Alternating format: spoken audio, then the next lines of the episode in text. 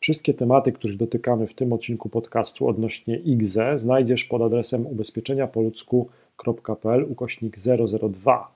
Tam też znajdziesz formularz kontaktowy. Jeżeli chcesz dowiedzieć się więcej o IGZE i otrzymać pomoc doświadczonych doradców ubezpieczeniowych, wypełnij ten formularz. Na pewno doświadczeni e, eksperci Ci w tym pomogą. Miłego słuchania. IGZE, jak zrezygnować? To jest ciekawe pytanie. Przestać e, płacić składki?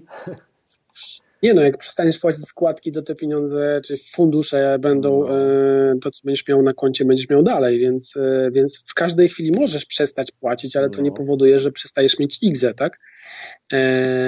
Bo tak jak mówiliśmy, w zależności od instytucji, w której mamy IGZE, w niektórych nie ma w ogóle minimalnej składki. No tak miesięcznej, więc możesz sobie przez dwa lata płacić, potem przez rok nie płacić, potem znowu płacić ale jeżeli chcesz się faktycznie pozbyć XE, no to musisz się zamknąć, musisz dokonać e, wypłaty e, tej całości, a to się wiąże z tym, o czym wcześniej mówiliśmy, czyli z zapłaceniem podatku.